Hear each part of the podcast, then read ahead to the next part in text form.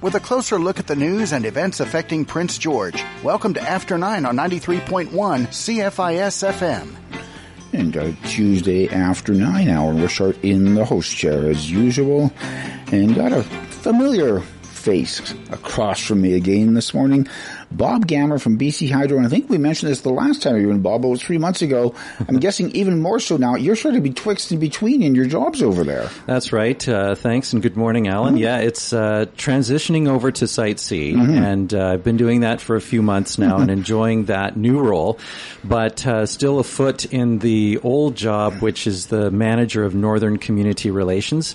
Now, thankfully, we have uh, my replacement uh, in the office working right now, and so we're very happy with that. Mike Kellett okay, came over from the city of Prince George, and uh, where he was in the communications shop there, and uh, so he's now joined BC Hydro. So we're very happy to have Mike on board. Good.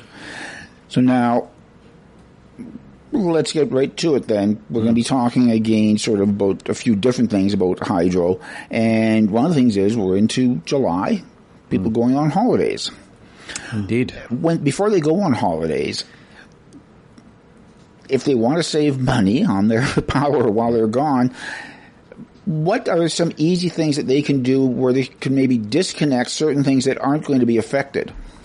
So what we often will tell people is if you're looking to save energy, we would encourage people to put a lot of their gadgets or appliances on a power bar, uh, which you can turn with one click. You right. can switch everything off at the same time. But at the same time, there are certainly some things you want to keep connected. And so you're just going to have to understand you're going to have some kind of a, a base load or, a, you know, mm-hmm. in the background, a certain amount of electricity you're going to consume all the time.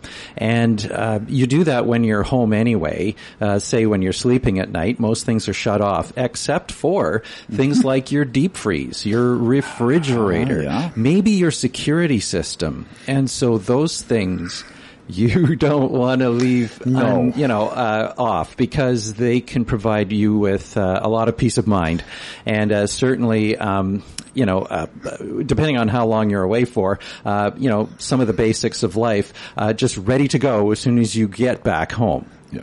Because I'm sure we've all heard the stories about the pe- person who, okay, I'm leaving for a couple of weeks, I'm going to disconnect some stuff, I'll take this one out, and then they find out when they get back that was the deep freeze, and yeah, uh, yeah now they have a big mess. yeah, but you know, if you have things like a clock radio, or maybe your TV or your stereo system, mm-hmm. or your gaming system that's just on a standby mode, it is using a small amount of electricity just in the background, twenty four seven, and those things do add up. And this mm-hmm. is what we've encouraged people now for decades through our Power Smart program. Is those you know, if you want to save money on your bill, uh, you know, it's a great idea to just unplug those things, or, or if you do have them on a power bar, then just one switch and yeah. you've got those turned off. And that does save a few bucks. And, uh, you know, at a time when prices are rising and money's just a little tighter, mm-hmm. uh, you know, a few bucks makes a difference. So it's, it's something to consider. But yes, there are some kind of basic items in your home. You want them on and you're just going to have to accept that they do consume power and that is going to cost you. But that's that's the price of peace of mind. Yeah. Now I know one thing because you were talking about security systems, mm. and I know one thing that some people like to have as sort of a security system. If they're going to be gone from home for even just a couple of days, they will wire up a timer to one of their lights, say in the living room, mm-hmm. and have it come on at a certain time and then shut off again. Is mm-hmm. that still a good idea? Like it's it's yeah. going to be using a little bit of power, but yeah. But again, you know, it's the like I was saying, it's the, the cost of of just having that peace of mind, and mm-hmm. and you know those lights are on. Let's say they're on for a few hours and then they go off, and so it makes it look like there's activity and somebody's yeah. still in the home, and and really even even where the price is, and it's uh, for the step one rate, it's about 10 cents a kilowatt hour. And when you think, okay, so that's a thousand watts yeah. burning for an hour. And, you know, with LED light bulbs, you're talking about a bulb that might be maybe six to 12 watts. Mm-hmm. It's going to take a long time to get to, um, a one thousand, hour, yeah. yeah. one kilowatt hour. So that, it's okay. It's, yeah. it's totally fine and it's worth it, actually, I would say. Mm-hmm. Yeah. So now, if you're le- it's not so bad this year so Mm-hmm. far because we have not had the extreme heat we had last year. Yeah. But if I'm going to be gone for a couple of weeks, should I be looking at maybe turning off or really turning down, say, my air conditioning unit so it's not coming on every day? Yeah, I would say so. Turn it down. Um, you know, uh, if you've got a programmable thermostat, which we encourage people to do uh, because of the benefits it can pay, uh, you know, year round. But there's a great thing to to put it on if it has a holiday setting. Uh, it may keep uh, your temperatures, uh, you know, or your, sorry, your keep keep from cooling your home Yeah. too much, or um, if in the other times, let's say you're on a winter holiday, keep from heating your home too much while you're away. So yeah, absolutely. Um, some gas uh, fired hot water tanks will have a holiday setting. Maybe some of the electric ones Yeah. too. I have a gas heated uh, hot water tank and there you know there's a holiday setting you can just switch it to so it keeps the hot water it's sort of warm but it's you know Yeah. it's it's not burning the energy like it was when you are home and so there's a savings there as well And again, that eh, especially if it's your air conditioner, that's one of the things you probably want to remember to turn on as soon as you get home, probably, Mm. Yeah, because otherwise, yeah, exactly. there's a good chance your house is well, going to be it's fairly just warm. like just like when you're uh, away from your house at work, you know, again with the programmable thermostat. But you, you know, you might want to have your house warm and comfortable when you're home. When you're away for eight hours at work, you know, there's no sense heating your home or cooling your Yeah. home at that time. So programming things to give you the comfort you want when you are home. Mm-hmm. That's the thing to concentrate on. Okay. So again, if you're on holidays, find the holiday setting or just turn it. I guess if it's a heater, you would turn it up to tell it to come on. Say if it was coming on at 68, Yeah, you'd want right. to turn it, tell it to come on at 72, say. Yeah, about there. A few, yeah. more, a few degrees Exactly. warmer. So- Yeah, that's right. Okay. Yeah. So now, obviously, then there's no sense if you're going to be gone for a week or a couple of weeks. There's no sense calling BC Hydro and saying, "I just want my power shut off." No, you don't. Um, I mean, we will disconnect you for various reasons, Mm-hmm. um, but it's typically short. Like, let's say somebody has a long driveway and there's a lot of trees along the driveway. Mm-hmm. Um, maybe some of them are getting old or diseased, or you know, they kind of started to break during Mm-hmm. the, the last windstorm, and so uh, you're afraid that it's going to fall in that line from the pole uh, that runs from the pole to your house. So we will drop that service line. That's the service line. Is the Yeah. last that last run of wire to your home, Right. and we can come in we'll, for free, um, but by appointment. Um, Mm-hmm. We'll we'll drop that. You can come in with your you know chainsaw, or maybe you've you've hired somebody to bring the tree down, and we'll they'll look after that. Then we'll come back and we'll hook that up again, and that's at no charge. Okay. So we'll do that up. We'll do that once a year for free. Yeah. yeah. Okay. But otherwise, no. Yeah. Do not get do not get your home disconnected No. um, because it's it's more trouble than it's worth. And you know, for reasons we've said, most people will have some appliances or systems that they will want to see running all the time. Yeah. Yeah. Now, one other thing that I noticed in the news a few days ago was BC Hydro is going to be doing a fair bit of work in the city on the Hmm. light poles. That's right. So, so what? What's the idea? And and, and it's you guys look after one type of light pole, and the city looks after another. That's exactly right. Okay. So um, BC Hydro owns about 90, 95,000 streetlights in the province. Oh, okay.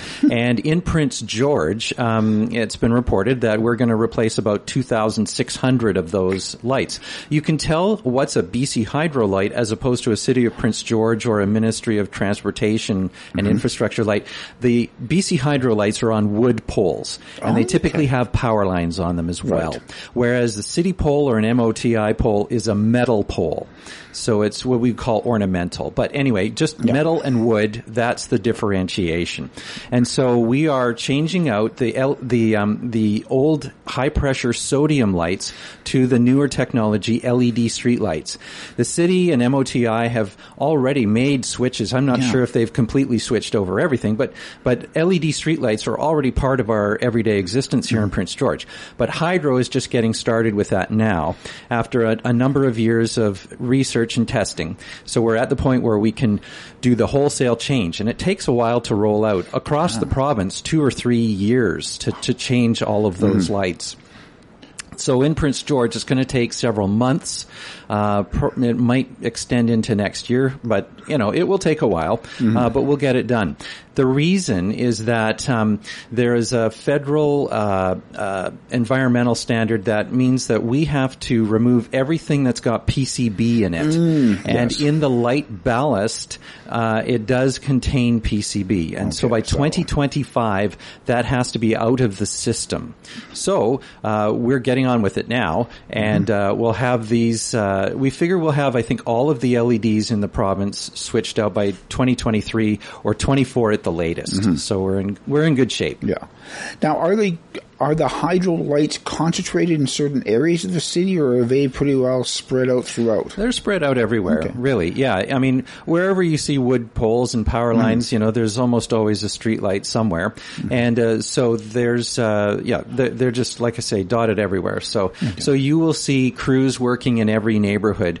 Um, some of them are hydro crews that are doing the work. Mm-hmm. Some of them are contractors to BC Hydro that are doing the work as well. Mm-hmm. And uh, you know, I mean, they'll, uh, you know, the nice thing about LED streetlights is they have a longer lifespan, Mm-hmm. so they don't have to be serviced as often, and uh, they use less energy, so they're more energy efficient, and uh, so they bring a lot of benefits that way. And of course, uh, you know, from an environmental point of view, they're also, um, you know, uh, they, they meet federal yes. and provincial standards, so so we won't have any issues there. Which is kind of nice. yeah. Now, one thing we, we I touched on a little bit when we were talking about um, being gone for holidays and turning down your air conditioning unit, even though it's not as hot. It isn't as hot. We haven't Yeah. had the heat dome this year. Yeah. So, has that been noticed at Hydro? Like, are are you noticing less usage of power? Well, certainly, yeah, that's correct. We we have not used as much power last year with the heat dome. We set an all time record for summertime power consumption, and uh, so that was quite significant. It wasn't. It wasn't as high as what we will see in the wintertime. The wintertime record is still about 25% more than what we saw during the heat Yeah. dome. So we are a winter peaking utility. Um, we use most of our electricity in the wintertime for lighting and heating. Um, in the summer, though, it's changing and it is increasing. As we see, you know, the signs of climate change, we have more people needing air conditioning and more power for that. So we are, like I say, hitting these record levels. And last year is now the new standard for summertime peaks. Now, with that, with less usage, because I seem to recall last year at one point we were in, we were talking about the fact that there had been a lot of power outages simply because of the strain being put on the Mm, system. mm-hmm. I'm guessing we're not seeing that as much this year either. No, yeah, no, it's it's definitely lower. Um, we are seeing outages. Uh, we've had a like say in the north and, and even in the central interior here, we've seen a lot of power outages due to lightning. Ooh. Um, and uh, you know we we will um, uh, in most cases be able to get power back on from lightning fairly quickly because we have protective equipment on our system that uh, opens the circuit, trips off the, the power, and uh, so it protects the equipment. Now, sometimes there will be a direct hit of lightning on a on a device, and that can be damaged, and so that may take longer to restore. But most of the time, the protective equipment does its job, and we can, um, you know, flip a switch, so to speak. We can restore power fairly quickly. So it's almost like Hydro's got this great big fuse box in the province, and every once in a while one of the breakers trips. Yeah, and somebody right. has to go out and That's right. Flip it back. That's right. So we'll manually reclose something, and, and, and then we're good to go again. Yeah. yeah. Now, what's the biggest outage that you can think of that we've had in the northern region this year?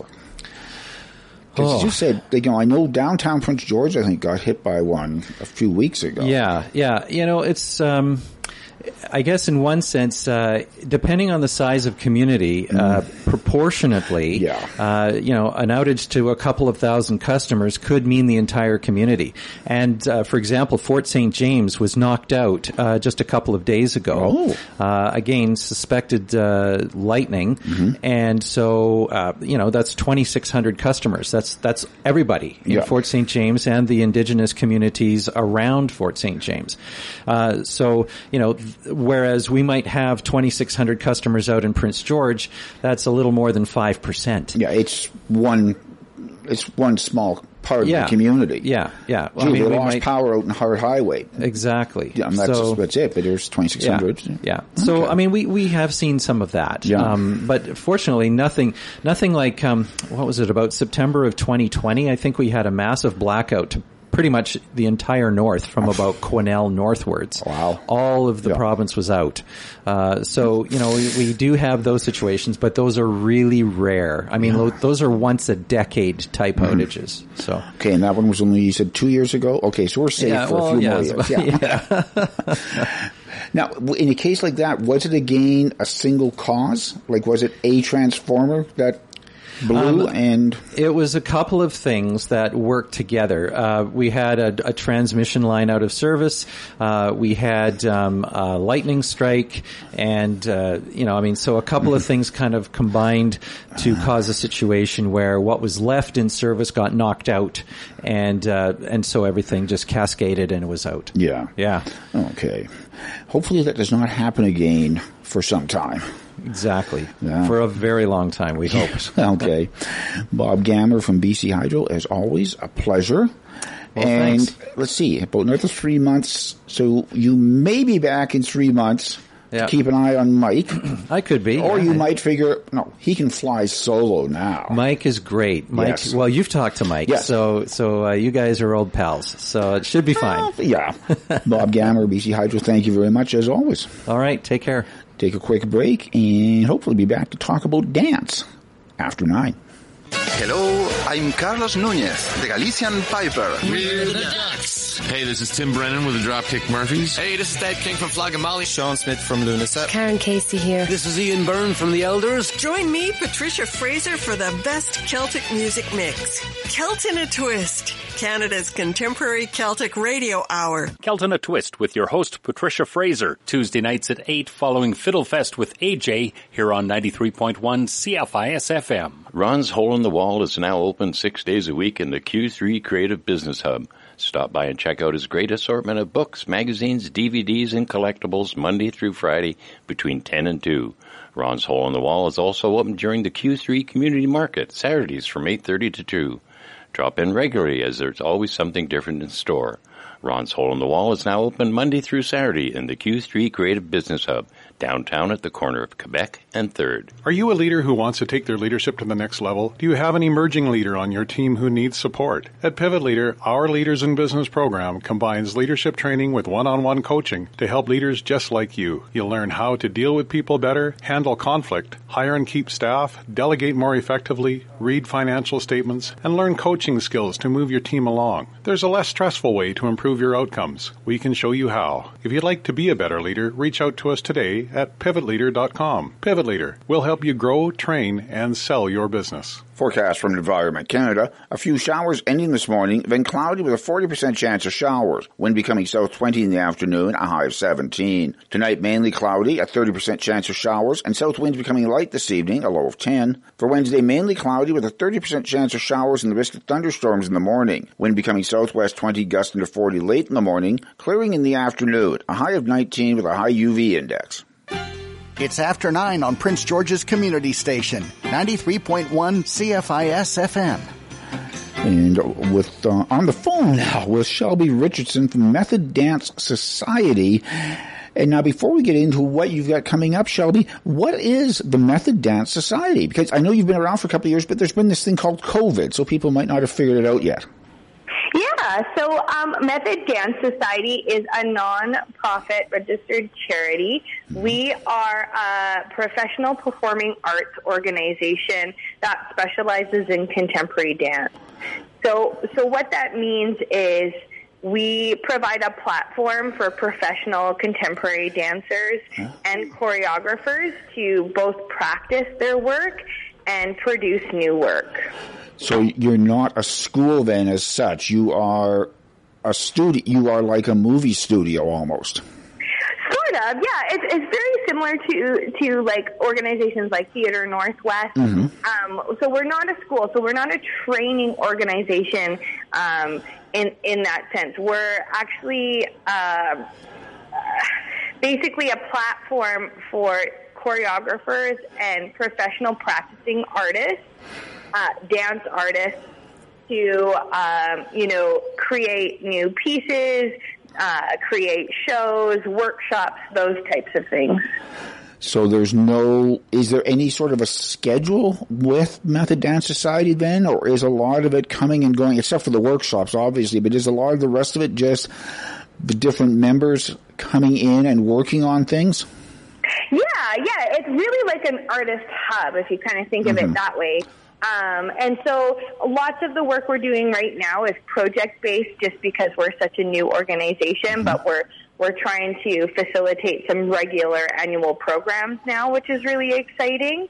Um, we do a lot of uh, community engagement type workshops. We work with the school district to do performances in the school. Um, and so, yeah, there's not a tight schedule per se. Mm-hmm. I mean, the dancers have regular classes that that they attend to kind of keep up with their practice, but most of the work is project based. And so now, are a lot of the workshops that you put on, again, aimed at that sort of, shall we say, higher level of dancer, like the person who is already a professional dancer and maybe wants a workshop on how to do choreography and stuff like that? Yeah, so those are some of the workshops we do. We also do a lot of youth workshops as well, where we reach out to youth. Um, so it's kind of multifaceted. We have all different types of workshops. We also have community workshops that are aimed to anyone in the community. We normally do those um, between February and March of every year, and those are uh, aimed at just you know getting the general public involved in contemporary dance and movement. Now, a lot of people might be hearing that and going, okay, what is contemporary dance? Yeah, so, well, the wonderful thing about contemporary dance is it's anything. so, from walking in the grocery store to, you know, doing a hundred pirouettes in a row. uh, contemporary dance can be anything, but really what it is, is it's a very exploratory process in movement. Um, and it kind of came out of, you know, a reaction to the very uh, strict technique involved in ballet. Uh, that's kind of how modern dance and contemporary dance evolved. And so that's why we say it can be anything because really it was a reactionary uh, movement in dance. So it's to dance what free verse is to poetry. Yeah, sure. Exactly. Because poetry usually has certain rules, like it has to rhyme, set number of lines and stuff like that. And free verse came along and just said, "We're going to do what we want." And yeah, that's sort of what exactly. free. what- Okay. Exactly. Yeah. So, how difficult is it then at Method Dance Society? Do you have a lot of the members of the society who are doing different things with their dance, or are a lot of them sort of on the same page, even if it's not traditional page? Um, lots of so we work with different choreographers. Uh, this coming year, we're hoping to bring some choreographers from other uh, rural areas of the province as well. Um, so we really work on a regional level, but many contemporary practice contemporary dance practitioners have their own methodologies that they use in performance. So there's a lot of different ideas and movement uh, processes that uh, are individual based. So the choreographers or the facilitators of workshops um, have different ways of of doing that. So for sure, they're all different. So when the choreographer is working on a new performance and they're running into some problems, how easy is it for them to come to other members of the society to get help because they may not be in that same sort of space when it comes to dancing? Um, do you mean? If I'm do if I'm working on the choreography for a production that I'm going to be doing, my the what what I'm looking at as the dance is probably going to be different from what other members of the society even look at as dance. So, how easy is it to sort of translate problems from one person to another? Yeah, so sometimes it can be hard. Um, but what is really nice about the the dancers that we're working with is that they are so versatile and they've got Prince George is such an amazing community for that in terms of versatility. Um, we have a wonderful, you know, combination of training organizations here in dance here in Prince George, and so our dancers are really, really versatile, and they're really open to trying new and different things. So I think that's what's key when you're trying to evolve um, your practice and you know move into something that might be uncomfortable is just keeping an open mind and really taking the time and space to learn together and collaborate. So, as a contemporary dance practitioner, I guess I would say, how difficult is it for you to keep evolving and not fall into sort of the same set patterns with your choreography? Oh yeah, for sure. So that's part of the reason that um, you know we created Method Dance Society because um, being up in Prince George, it's a lot harder to get access um, to you know new shows from different dance companies and all those types of things, and getting um, you know exposure to new and different uh, artists throughout Canada and the states in terms of choreography and to gain inspiration. So part that's part of the reason we created Method was so that we can bring in different practitioners and do different types of collaborative workshops to kind of really evolve our practice over time and change um, the way we look at contemporary dance. So we're all learning and evolving over time. How much has the internet helped you in that sort of thing? Because I'm thinking with Zoom and with video, you would be able to, you wouldn't necessarily have to bring people from Vancouver up to Prince George. You can watch them in Vancouver. Yes, a hundred. It has been so helpful, and I think the pandemic really uh, shifted our focus in terms of accessibility to the arts, especially where we are in Prince George. Uh, COVID really challenged us to use the internet to think differently about how we learn. And so we had access to a lot of practitioners um, from Vancouver to Prince Rupert to China that could, you know, zoom in, work with our dancers, work with our community members, and um, teach them about contemporary dance. Okay, Shelby, we need to take a quick break. When we come back, we're going to take a trip down to Shakespeare City after nine. The Seniors Resource Center has plenty of programs and support services for those 55 plus. An affordable lunch can be delivered through Meals on Wheels, non-medical needs can be covered through Better at Home, and the Housing and Community Navigator can help locate housing or other valuable resources. Call 250-564-5888 for more information or stop by the Prince George Council of Seniors Resource Center Monday through Friday between 9 and 3 at the corner of 7th and Victoria. Vantage Point is transforming not-for-profit leadership with a host of downloadable resources. A young professional guides to all things not-for-profit provides a non-exhaustive list of links, programs, and resources on a variety of topics related to starting and building a career in BC's not-for-profit sector. This valuable download and others are available free through the downloadable resources page under media at thevantagepoint.ca. Downloadable resources for your not-for-profit organization. Another way Vantage Point is transforming not-for-profit leadership. A powerful art installation originally slated for the Exploration Place grand reopening is now on display in UNBC's Teaching and Learning Center. The witness blanket from master carver Carey Newman recognizes the atrocities of the Indian residential school era, honors the children, and symbolizes ongoing reconciliation. The witness blanket is available for public viewing during regular office hours in the atrium of the Teaching and Learning Building at UNBC. Learn to make summer tea with the latest iSpark installment of Food is Medicine on YouTube. In part three of the Tea with Fee mini- mini-series, Fiona will show you how to create her favorite summer tea with natural ingredients like rose, calendula, St. John's wort, and mint. This wonderful mixture will help support your digestive system and lift your spirit. Check out this and other installments from the Food as Medicine series on iSpark, Indigenous Sport BC channel at youtube.com. Featuring the people who make things happen in Prince George. You're listening to After 9 on 93.1 CFIS FM. So Shelby, we've been talking a lot about Method Dance Society and how your instructors are sort of working on choreography. And this weekend, people are going to get a chance to see how some of you have been doing that because you're making a trip to a rather special place.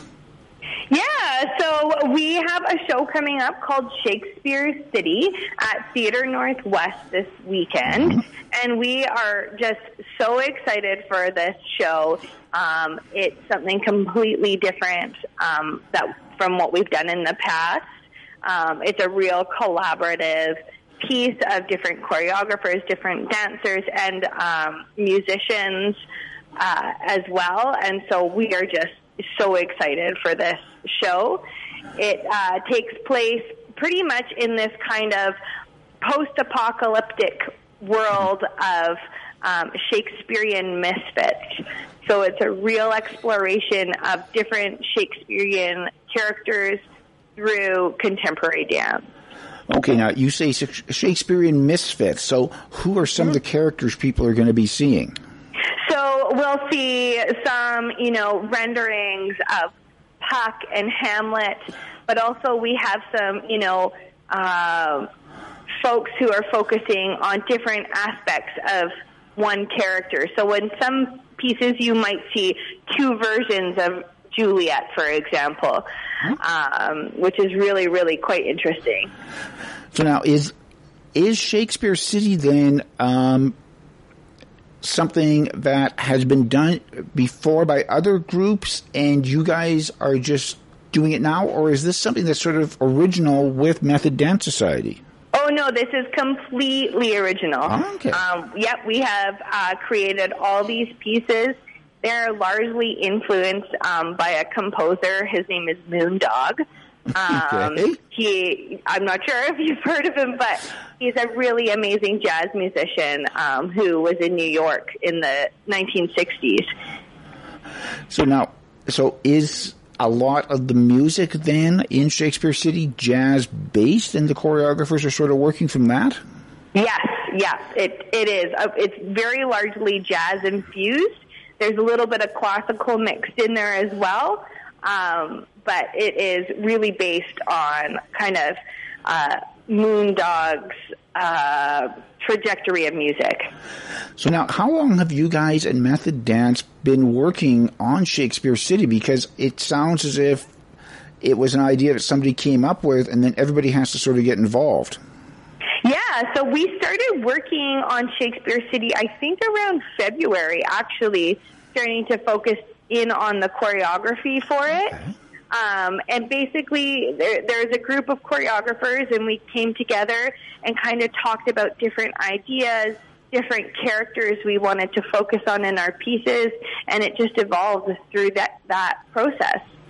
Now, do the pieces, as the choreographers came up with them, reflect the characters, or are they sort of looking at the characters in different ways? Because, like Hamlet, I can't see Hamlet doing a jig. well, he does. um, so yeah, it's really it was different for each choreographer. They each kind of took a different take on what on what they were looking at in terms of the character. Um, I know uh, largely it was a reflection on the story of the character and how the character kind of developed in terms of looking at themselves. So it's very introspective that way. And so it really, there's different meditations on the reflection of the character. Now, were there any fights between the choreographers in terms of who was going to get to work with each character? No, no, no. Um, we we all get along so amazingly well, and it's really neat too to see. You know, if two two choreographers are focusing on different rending, renderings of Juliet, for example, it's quite interesting to see. So, were there any characters when you guys started with this idea? I'm sure you probably had an idea in your mind, like you knew who you wanted to work with, but you probably had an idea on some of the other characters that you figured other people would take. Was there anybody who was left out that you were kind of surprised wasn't picked up by one of the other choreographers? Not really. I don't think so. I think all of us kind of had different thoughts on characters we wanted to focus on. Um, I know for for myself, I had very clearly right away in my pi- in my head a picture of um, a kind of uh, rendering of Puck that I wanted to use as almost like um, an MC for the show. Okay. So Puck is the one who welcomes you into the show and kind of gets you ready for the rest of the performance. So now, is that is Puck then a speaking role? Are there any speaking roles? No, there are no speaking roles. There are occasionally some vocals Mhm. um, that happen throughout the performance, um, but no, there is no speaking. Wow. Okay, so everything is done by dance, and I guess that means it's up to the audience as well to interpret what they're seeing. Exactly. And one thing I try and do in my practice, and I know lots of other choreographers as well, is we try not to create too much of a narrative around, and we really like the audience to kind of develop the story for themselves. So now, is Shakespeare City then one of the things where you're putting it on this weekend? Is it something that you could see the society sort of working on and maybe a couple of years down the road representing it? Um, maybe. I think what we're we're focusing on right now is always creating new content um, and working with different choreographers. One thing we will be doing with Shakespeare City is possibly going on tour regionally. Um, and so that's something we're kind of in the thought process of is taking it to different communities um, throughout North Central BC so they can get a chance to see it too. Okay. So Shakespeare City on this weekend, what are the times for the shows? So we have a show this Friday at 8 p.m. Saturday we have a matinee at 2 p.m. and we have another show Saturday night at 8 p.m. And now I'm guessing this is a family event, right? Like it sounds like because the because you're not using some of the Shakespearean language that might be a little bit too much for little kids to be able to comprehend. Because it's all dance, it's family friendly. Yeah, it totally is family friendly. Friendly. Um, we're really excited. We have uh, Justin Gendro, who is also a part of the show, and he has his drum kit, and it's just a really fun, interactive uh, performance piece. Now, Shelby, if people want tickets for Shakespeare City, how do they get them? So you can get them either by going online to Theatre Northwest website and purchasing them there, or you can head over to Theatre Northwest as well and, and pick them up there if that's easier. Okay. Shelby Richardson, Method Dance Society, thank you very much for taking us on a very quick tour of Shakespeare City. Thank you so much for having me. Okay. Take another break, and then we're probably going to be heading out to the airport. Every day is a great day to discover downtown Prince George, and this summer there's some new energy on Downtown Summerfest Saturdays. Every Saturday from 8.30 to 2, check out the 3rd Avenue Markets, the Q3, Wilson Square, and Prince George Farmers. Plus this Saturday, enjoy live music at the Wood Innovation Square from 11 to 3, and look for Downtown Summerfest Saturday specials at your favorite restaurant or cafe. Eat downtown with this week's Downtown Summerfest Saturday. The Alzheimer's Society of BC is continuing in-person education with Accessing Services Wednesday, July 20th at the library. Learn about community supports like home care and adult day programs, as well as how to address challenges and work with healthcare providers. To register, call the First Link Dementia Helpline at 1-800-936-6033. Accessing Services Wednesday, July 20th from 1 to 2.30 at the library from the Alzheimer's Society of BC. Learn the key to engaging the right fit for your board with Vantage Point's Board Fundamentals, Succession and Recruitment, July 21st. In this three-hour evening workshop, you'll move beyond recruiting the average applicant by creating a strategic framework to identify, recruit, and develop the talents of board members. Registration cost and full details are available through the calendar link under training at thevantagepoint.ca. Board Fundamentals, Succession and Recruitment, July 21st from 5.30 to 8.30 through thevantagepoint.ca. Forecast from Environment Canada. A few showers ending this morning, then cloudy with a 40% chance of showers. Wind becoming south 20 in the afternoon, a high of 17. Tonight mainly cloudy, a 30% chance of showers, and south winds becoming light this evening, a low of 10. For Wednesday, mainly cloudy with a 30% chance of showers and the risk of thunderstorms in the morning. Wind becoming southwest 20 gusting to 40 late in the morning, clearing in the afternoon, a high of 19 with a high UV index.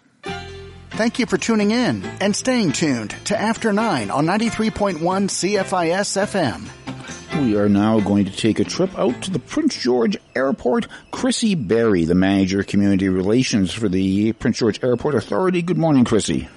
Good morning. Now, let's start big picture.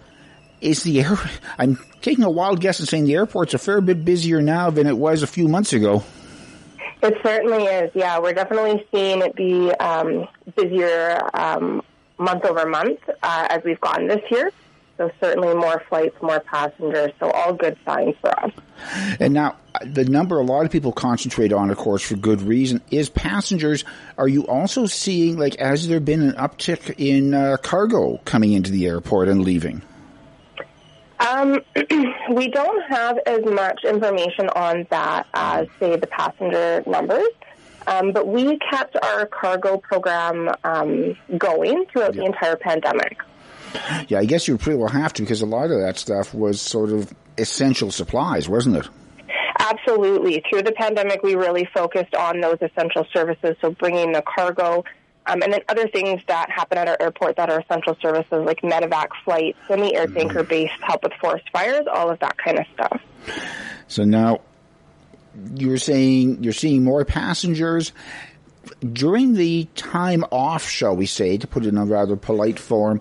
Did the airlines coming into and leaving it's what YXS is the name out there? It is, yep. Did the airlines that service YXS are they have they added some more flights, some more destinations that people can get to? So they've certainly added more flights. I mean, if we're talking about sort of the off time 2020, mm-hmm. uh, when there wasn't really a whole lot going on, um, we've seen tremendous growth since then, but we've even seen an increase in air service from June to July. The uh, in terms of new destinations, Flair Air is coming in December, and they're going to be running a seasonal route to Tucson, Arizona. Ooh. Yeah, so you get there in four hours, uh, which is lovely, instead of having to route around and it potentially mm-hmm. taking 11 or 12. And I guess the other thing that's kind of nice about Tucson is I think there's only an hour time difference, so you don't spend uh, three days trying to catch up on the clock. Actually, I believe we are the same time as okay. Tucson. Um, Even better. Yeah. Yeah. because I know um, that is a problem that I've heard some people talk about A game, and they're getting used to it again now. Is when they take the longer flights, they'd forgotten what jet lag was like. Yes, yes, we uh, we've all we're all a little out of practice when it comes to travel at this point. Now, what is happening at the airport, just so people know before they go out there, what is happening in terms of COVID regulations? Like, do you still have to wear masks on flights and stuff like that? Yeah, so actually, masks are required um, the entire time that you're in the airport terminal, um, as well as on the aircraft. Mm-hmm. I mean, you can obviously remove them for brief periods to eat or drink, things like that. Mm-hmm. Um, but yeah, the mask mandates are still very much alive uh, in the airport world or aviation world in general. Okay. And now I know you used to be do. I think there used to be um, a group set up out there that would do COVID tests. Is that still happening? No. So Whitecap uh, Medical was the one that was out here doing COVID testing for us, um, and they have closed when. Um, because Transport Canada came in and they removed a lot of the restrictions. So there used to be a vaccine mandate to travel. Um, there were testing requirements for certain places, and there are still some countries that may require a COVID test. So really, if you're going to be traveling outside of Canada, you really want to make sure you know what your mm-hmm. country, your destination country's entry requirements are. Um, but a lot of places, like the United States, for example, have relaxed that, and so there just wasn't as much demand or as much need to have that facility on site. So if you're traveling inside Canada or even down to the U.S., you probably won't need your vaccine passport, but it might not hurt to bring it just in case. Absolutely. And international travel is always a bit hit or miss because those those regulations could change at any time in other countries, and we won't get that information as quickly as we would about changes within our own country. Mm-hmm. Now, are are there any flights from Prince George that are not in Canada or the U.S.? Are there any other countries that you guys service? Not at this time. Okay. So you'll probably remember pre-COVID, we didn't have a flight to Puerto Vallarta, mm-hmm. and we're always looking for you know, those extra flights, being able to get people to those sunspot destinations. But at this time, just within Canada, and then over the winter, we'll be into Arizona. And now, are are you guys getting a fair bit of interest from people saying, when are you going to start opening up more flights? Which, of course, isn't up to you, it's up to the airlines. But are you getting that interest from people who want to get traveling again? Absolutely. There is definitely a pent up demand for travel. I mean, after two years of not being able to go anywhere other than for essential travel, uh, the demand is definitely there. Um, and we are getting a lot of that messaging asking for flights to places like Mexico, um, somewhere warm, somewhere people can get away, go on vacation. As opposed to if there had been a lot of travel last summer where people would have probably been saying, I want to go somewhere cold. Absolutely, yeah. Somewhere they can go and explore, but maybe not melt. Yes.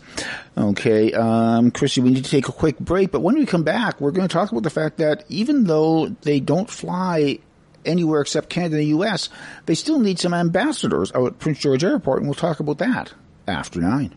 Mark your calendar on Thursday, November 3rd for Advocate Life and Education Services annual Celebrate Life Gala. Enjoy an amazing dinner and hear from special guest speaker Rebecca Hagan, one of today's youngest speakers on the issues of teen pregnancy, abortion, and abortion pill reversal. Check out the gala website, celebrateliFegala.ca for more details and to get your tickets. Advocate Life's annual Celebrate Life Gala, Thursday, November 3rd from 7 to 9 at the Civic Center. Prince George men now have their very own men's shed, open Saturdays from 9 to 2 at 2816 Norwood. All men are welcome to stop by for coffee, camaraderie, and carpentry. Learn more about men's sheds through the website mensheds.ca. For more information about the Prince George Men's Shed, call Craig at 250-565-7569. The Prince George Men's Shed, now open from 9 to noon, Saturdays at 2816 Norwood. The Alzheimer's Society of BC has continuing online dementia education programs. These free presentations offer small group information workshops facilitated to provide opportunities for live discussions. Caregivers are encouraged to take in Focus on Behavior, Bathing and Hygiene to explore strategies for managing bathing and hygiene changes Wednesday evening from 6 to 7.30. Registration and full details on this session and others are available through alzbc.org. More information is also available through the First Link Dementia Helpline. Stop by for a Taste of the Past Saturday at Huble Homestead, a celebration of heritage food skills that promises to be delicious. Watch and help staff as they make classic food items like cheese, butter, ice cream, and pierogies, then enjoy samples. If you miss out on the tasters, try again on Homestead Days, July 31st or August 1st. Taste of the Past, Saturday from 10 to 5 at Huble Homestead, 40K North off Highway 97 on Mitchell Road. This is After 9 on Prince George's Community Station, 93.1 CFIS FM. So, Chrissy, I was mentioning before the break that even though you guys only fly to Canada and the U.S., you still have uh, you still got some ambassadors out there. We do, yeah. Um, so, what what is the role of an airport ambassador? So there's a few things that go with that program, um, but really they're kind of the first um, impression of Prince George when people arrive, especially people who are arriving from outside of Prince George. Mm-hmm. So a big part of their role is to greet those travelers that are coming in, helping them with wayfinding around the airport, you know, also talking with uh, meeters and greeters, so those waiting to pick people up who might not know where the washrooms Mm-hmm. are, the rental cars, or things like that. Um, looking at whether or not a flight was delayed.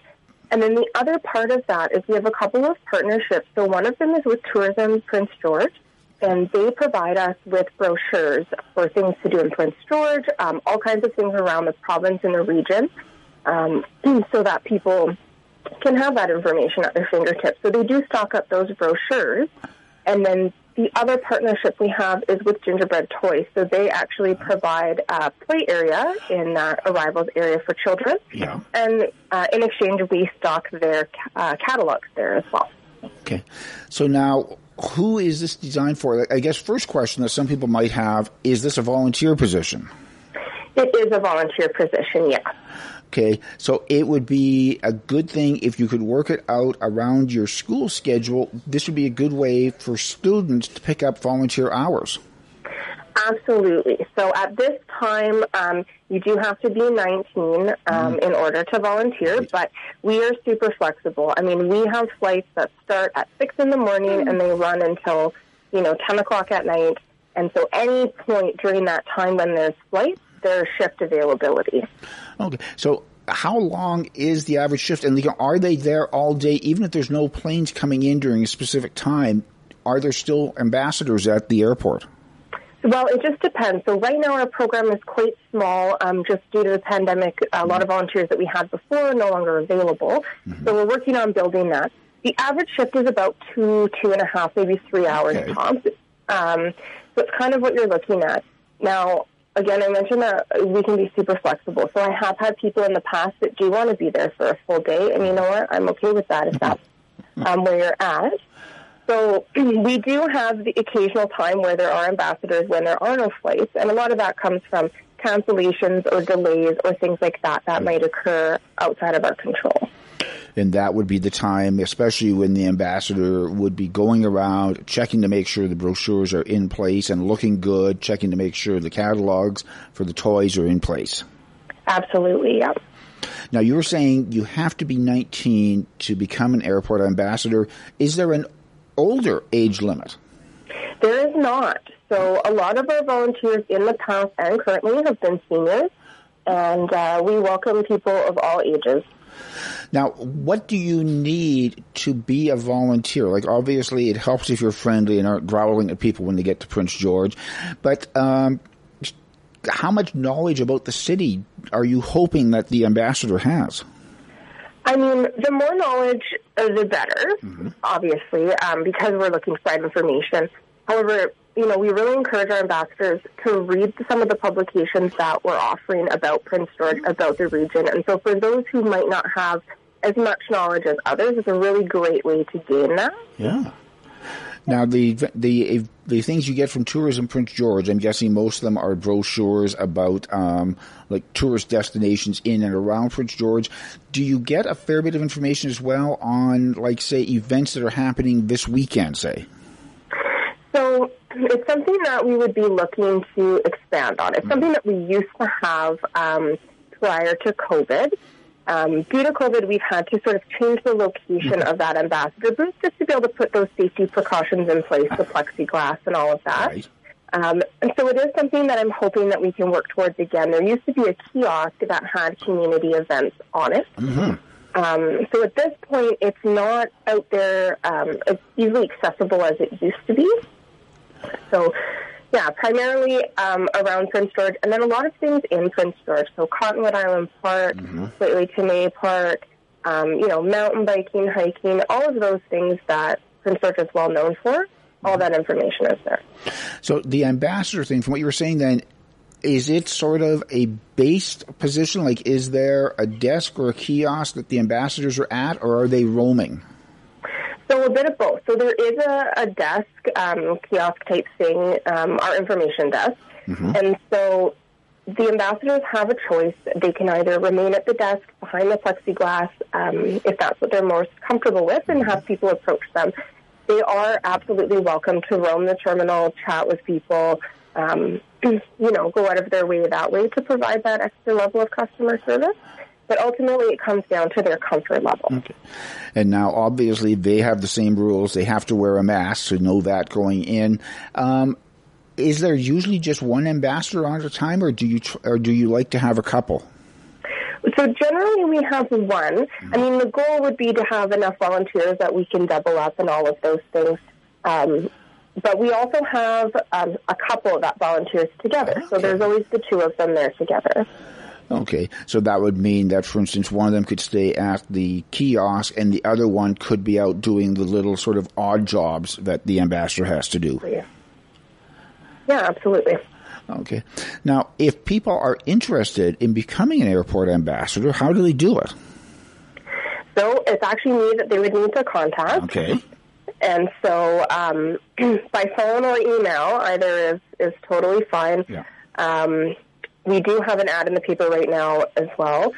So the phone number for those who are interested is 250 963 2431. Mm-hmm.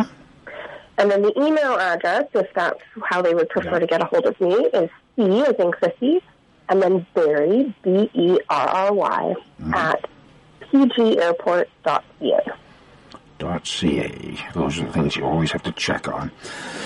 Now, would you have a problem if somebody was interested in becoming an ambassador, gave you a call and said, "Can I come out to the airport at some point where there are ambassadors there, just so I can get an idea for what they do"? No, that would be perfectly fine. So generally what the process is when someone approaches me and is interested is I do meet them out at the airport and I want to do a walkthrough of the terminal with them, kind of get them familiar, and I want to show them the booth. Um, so, you know, here's what's in the information desk. Here is exactly kind of what we're looking for. Um, and you let them get a feel for it because as much as there's sort of that interview process of me interviewing them, they also need to interview us and make sure that we're going to be a good fit for something that they would like to do. And now you were saying most people, most of the shifts are two, two and a half, three hours. Do you ask the volunteer to commit to a certain number of shifts a week? I don't. So we do um, want to be as flexible as possible, uh, especially because people are donating their time to us, and we're really appreciative of that. Um, and so, any I've had some people that can only come every other week, and you know what? I'm okay with that. We just work it out based on what their schedule looks like, and then go from there. But you would prefer, obviously, if people could say, I can do these hours on Monday and Thursday every week. Sure. I mean, that certainly makes it easier and lets me know um, sort of where those gaps still exist and where we have people already in. And now is the if somebody suddenly if somebody wasn't scheduled to volunteer, let's say this Friday, and something came up and all of a sudden they are free, should they get in touch with you or should they just show up? They can absolutely just get in touch with me, and then, um, yeah, that shouldn't be a problem. We can talk about it and go from there. And again, even if they're doubling up, you were saying that's not a problem. Having two ambassadors is never a problem. Exactly. Okay, Chrissy Berry with the uh, the manager of community relations with the Prince George Airport Authority. I'm hoping you guys continue to get busier and busier as we come out of this situation. Yes, us as well. Okay, and thank you very much for taking the time. Thanks for having me. Okay. That will just about do it for uh, today's After Nine. Just a quick reminder, the BC Summer Games are, what, a week and a half away, and I don't know if they're still looking for volunteers or not, but they can never have enough volunteers. So get in touch with them at bcgames.org if you've just realized that you do have some time free, July 21st to 24th. That'll do it for Alan Wishart today. Kylie Lewis Holt is in tomorrow after 9. After 9 is a weekday presentation of CFIS FM. After 9 is produced by Alan Wishart, Eric Allen, Kylie Lewis Holt, Trudy Clausen, and Rez Krebs. Executive producer is Reg Fair with technical assistance from Stephen Smith. Theme music is by The Ebbs. For a rebroadcast of today's program, check out the podcast link at cfisfm.ca. To provide feedback or suggestions for the show, please email cfisfm at yahoo.ca. Owned and operated by the Prince George Community Radio Society, you're listening to CFIS FM Prince George, a not-for-profit community radio station broadcasting with 500 watts of power at 93.1 FM.